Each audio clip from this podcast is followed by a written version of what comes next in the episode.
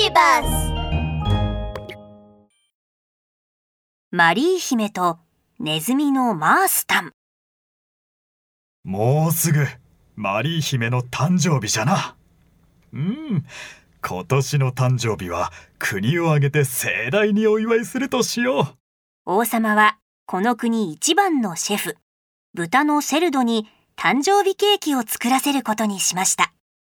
ただ、このセルド、本当はとんでもない悪者で王様の座を狙っているのです。セルドはこれはチャンスとばかりに悪巧みをしているようです。ブヒヒ。来た。これは来たぞ。豚になる薬をたっぷり練り込んだこのケーキを食べたら、みんな豚になるぞ。これで、この国の王様はこの俺だ。ブヒヒ。セルドは薬入りケーキをみんなに出しました。マリー姫、お誕生日おめでとうございます。これはお祝いのケーキです。さあ、皆様で召し上がれ。パーティーの参加者たちは全員大喜びでケーキを食べました。そしてみんながケーキを食べ終えた頃、薬の効果が現れたのです。その場にいた全員、パーティーの主役であるマリー姫までも小豚になってしまいました。ブ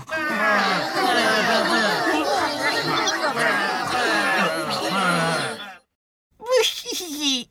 俺様の計画通りだ。みんな小豚になれば、俺がこの国の王様だふが、ふがふが。パーティーのお客さんたちは小豚になってすぐにすやすやと眠ってしまいました。一人起きていたマリー姫は焦りました。セルドは悪者だったのね。どうしよう。どうにかしてみんなを助けなくちゃ。そこに会場の隅っこから一匹のネズミが現れました。ここは世界で一番賢くて、優しくて、可愛くて、かっこよくて、全知全能な立派なネズミのマースタンの出番だねマリー姫、みんなを助ける方法、僕が知ってるよ。本当に？どうしたらいいの？マースタンは誇らしげに胸を張りました。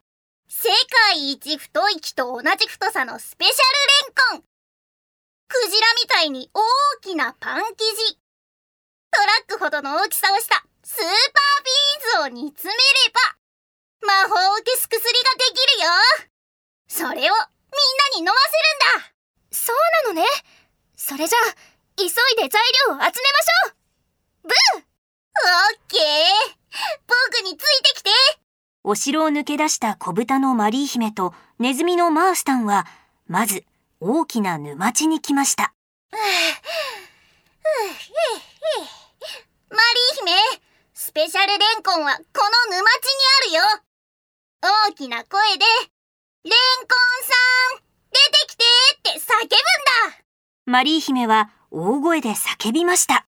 レンコンさん、出てきてダメダメもっと大きな声でお腹いっぱいに空気を吸い込んだマリー姫は、もう一度大きな声で叫びました。レンコンさん出てきて今度は成功です。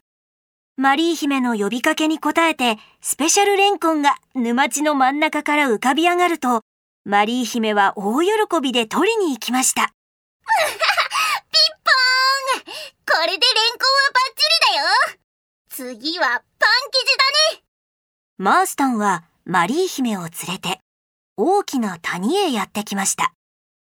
谷の中には大きなドラムが置いてあります。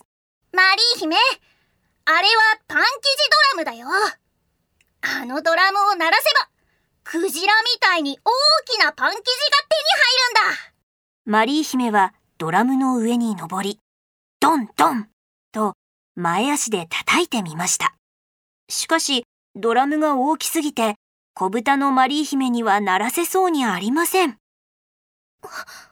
そうだこれならマリー姫は立ち上がって、ぴょんぴょんットをトランポリンのように跳ねました。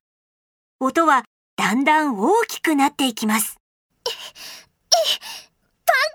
キジさん、出てきてドン、ドドンドラムがひときわ大きくなると、ドサドサとパン生地が何枚も落ちてきました。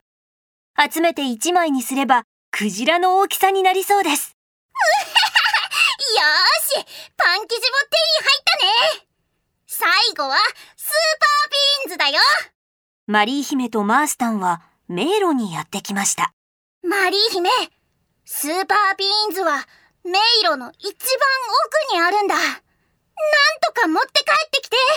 後ろ足にロープをつないだマリー姫は、小豚の鼻の良さを頼りに、スーパービーンズを探し出した後、ロープをたどり、無事入り口に戻ってきました。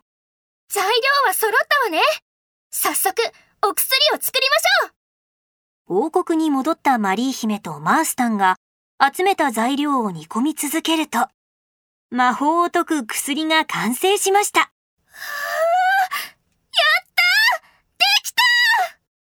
夜になり、セルドが寝ている隙を見計らったマリー姫は、薬をみんなの口に流し込むと、薬を飲んだ人々は元の人間の姿に戻ることができました。セルドめよくも私たちを騙してくれたな罰として国外追放とする兵士たちよこいつを捕らえるのだこうして、この国は小豚王国にならずに済んだのでした。めでたしめでたし。